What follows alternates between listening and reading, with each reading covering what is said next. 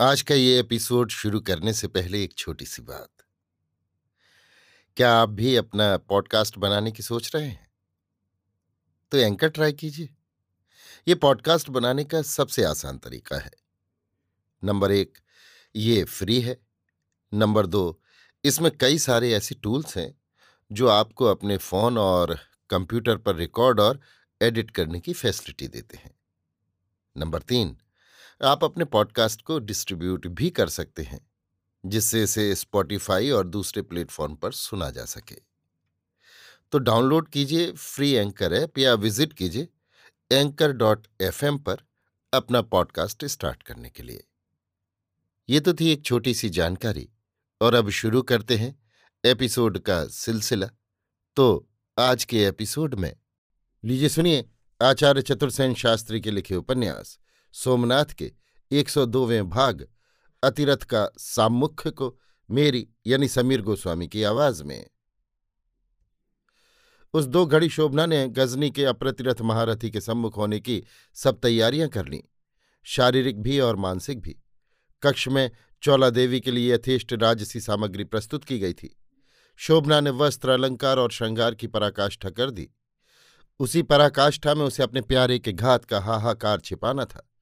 उसी से उस अप्रतिरथ विजेता को परास्त करना था। समय और परिस्थिति ने, प्राणोत्सर्ग की कल्पना ने उसमें असीम साहस का सृजन कर दिया था। उसी साहस ने उसके प्रत्येक जीवन कण में प्रगल्भ सत्ता को अपूर्ण कर दिया। जिस प्रकार शत्रु का हनन करने के लिए तलवार पर सान रखकर तीखी धार तैयार की जाती है, उसी प्रकार उसने अपना श्रृंगार उलमण बनाया। कक्ष को भी सब संभव साधनों से सुसज्जित कर आसन के नीचे, वही प्यारे के रक्त से भरा खड्ग छिपाकर वो महारानी की सज्जा से बैठ गई। उस सिंघनी की भांति जो हिरण की ताक में बैठी हो। इस समय भय, चिंता और शोक का उसके मन में लेश भी न था। केवल सत्साहस से उसका प्रत्येक रक्त बिंदु परिपूर्ण था। शौर्य को प्यास की शाश्वत भूख रहती है। वास्तव में रस की दृष्टि से देखा जाए तो वीर और श्रृंगार, जिस एक ही स्थान पर संघात खाता है, वो केंद्र है पौरुष। महमूद में समर्थ पौरुष था। वो जिस कुल और वातावरण में जन्मा और बढ़ा था, उसमें संभवतः प्यार की पीर का कोई महत्व ही न था।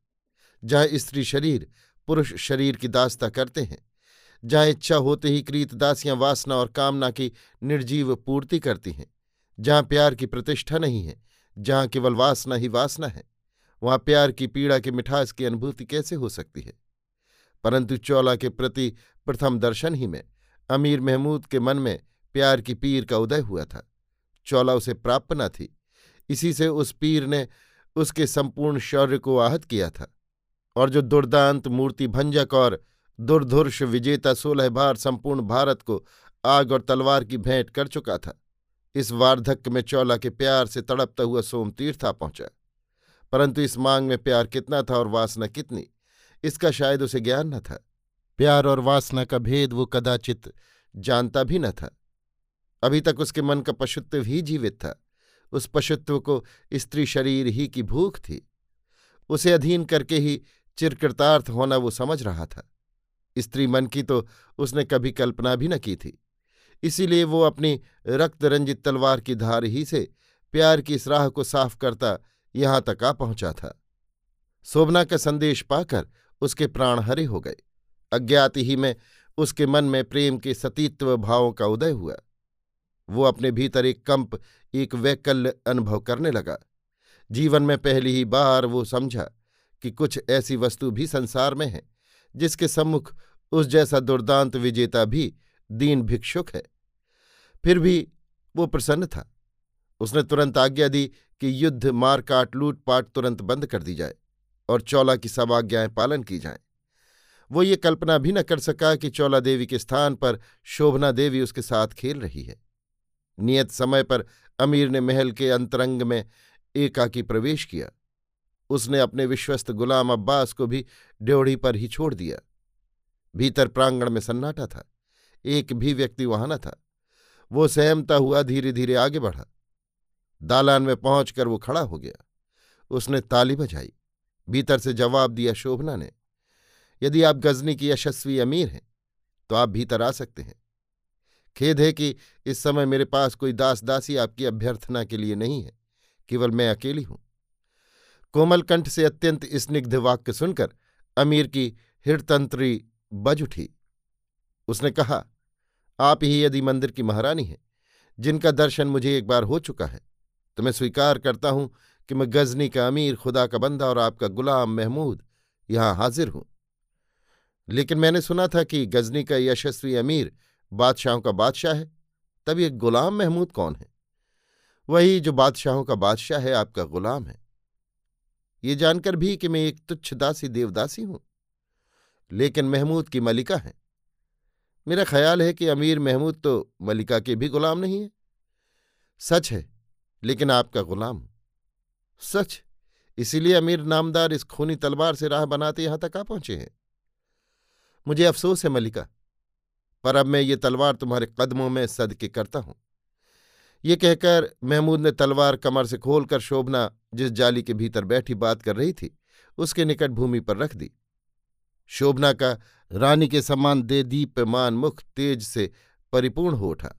उसने कहा, अमीर नामदार की सारी ज़िंदगी की बरकत इसी तलवार की धार पर है।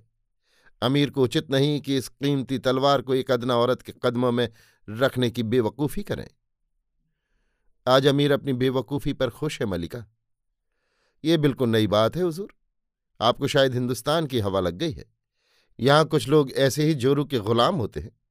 लेकिन अमीर नामदार को तो ऐसा नहीं होना चाहिए। ये क्यों?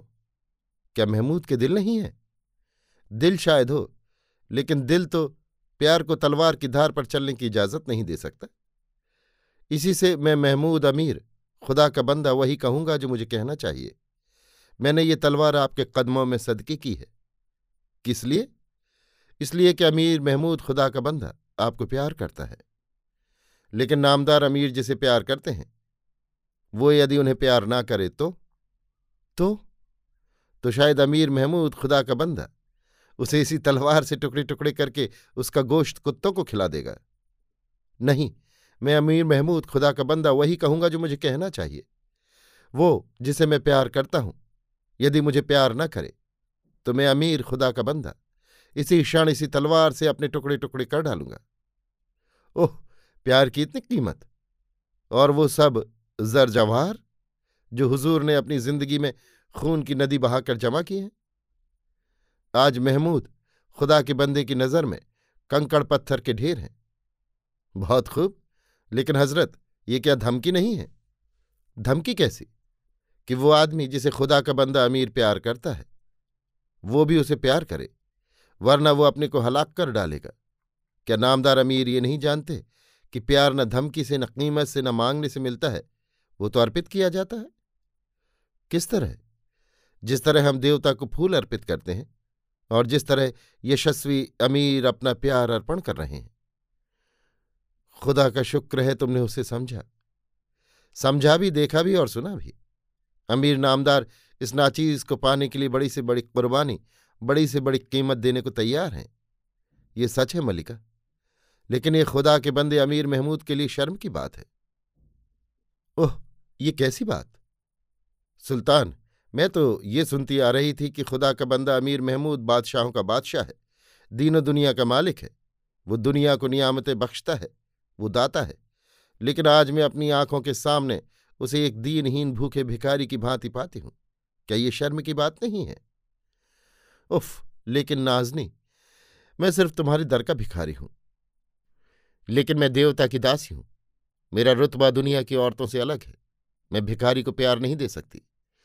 मैंने जब अपने देवता को प्यार दिया तो मेरे देवता ने उस ओर आँख उठाकर भी नहीं देखा, जैसे मेरे जैसी करोड़ों नारियों के प्यारों से वे संपन्न थे। मैंने अपना प्यार उन्हें अर्पण किया। मैं धन हुई। अब क्या मैं एक भिखारी को प्यार दूँ? नहीं नहीं, ऐसा नहीं हो सकता। इतनी जालिम न बनो मलिका खुदा के बंदे महमूद को ना उम्मीद होने की ज़रूरत नहीं।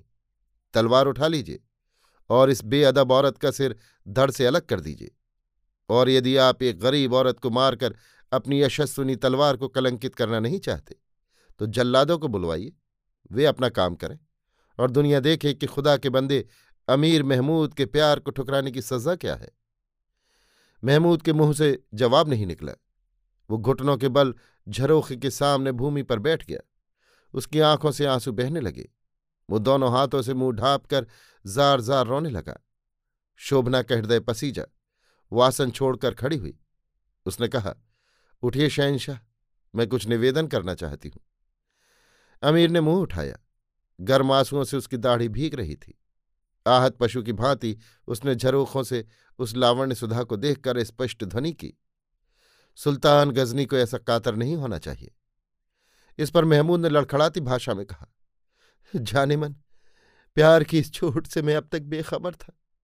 आज देखता हूँ, जैसे मैंने अपनी सारी ज़िंदगी ही बर्बाद की।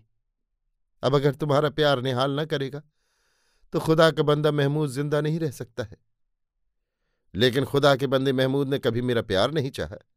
मुझे चाहा, वो भी फतह करके, तलवार और ज़ोर जुल्म से। अब जितना ज़ोर जुल्म किया जा सकता था, हो चुका। गुजरात की हरी भरी भूमि खून से लाल हो चुकी। गुजरात के प्रभु सोमनाथ का दरबार भंग हो गया। न जाने कितने हौसले वाले प्राणों का संहार हुआ।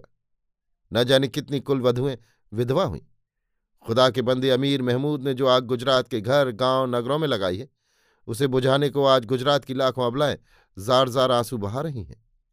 परंतु ये नहीं कहा जा सकता कि इन आंसुओं को उस आग को बुझाने में कितने दिन लगेंगे। अब हुजूर से इस अभाग्नि दासी का यही निवेदन है कि प्यार के सौदे की बात तो रहने दीजिए। आप देखते ही हैं कि मैं अकेली हूँ। मेरे पास दास दासी कोई नहीं, रक्षक भी कोई नहीं। गुजरात के वीर आपकी तलवार की धार का पानी पी खेत रहे और गुजरात का देवता भी आपने भंग किया। अब गुजरात की एक अबला का रक्षक कौन है? मैं अबला स्त्री हूँ, तुच्छ दासी हूँ, परंतु खुदा के बंदे अमीर गजनी की भांति कातर होना पसंद नहीं करती। इसलिए मेरी प्रार्थना है कि प्यार के कारोबार की बात अभी रहे। आपने मेरे प्यार को न सही, मुझे तो प्राप्त कर ही लिया। मुझे बंदनी कीजिए और फिर जैसी हुजूर की मर्ज़ी हो। इस धृष्टा बंदनी के साथ व्यवहार कीजिए। अमीर ने भर्राए हुए कंठ से कहा, ए नाजनी तूने महमूद की तरह प्यार का घाव नहीं खाया। इसी से ऐसा कहती है। लेकिन मैं, खुदा का बंदा महमूद, वही कहूँगा जो मुझे कहना चाहिए। मैं हुक्म देता हूँ कि इस नाजनी के साथ एक मलिका की भांति सलूक किया जाए और वो समझ ले कि गजनी का सुल्तान उसके प्रत्येक हुक्म को बजा लाने के लिए उसकी रकाब के साथ है। अमीर लौटा, परंतु तुरंत ही घूम कर उसने कहा, एक औरत आपकी खिदमत में थी। जी थी, लेकिन आपके पधारने के पहले आपका एक तरुण सेनापति उसे लेकर कहीं चला गया। कहीं चला गया? अमीर की त्योरियों में बल पड़ गए उसने आप ही आप भुनभुना कर कहा, फतेह मोहम्मद कहाँ गया? फिर अब्बास से कहा कि, पाँच सौ सवारों के दस्ते के साथ मलिका के हमराह रहे और जल्द कुछ हिंदू लोनियों का इंतज़ाम कर दे और मलिका का हर हुक्म तुरंत बजा लाया जाए। अमीर महमूद चला गया। उसकी तलवार वहीं पड़ी रही।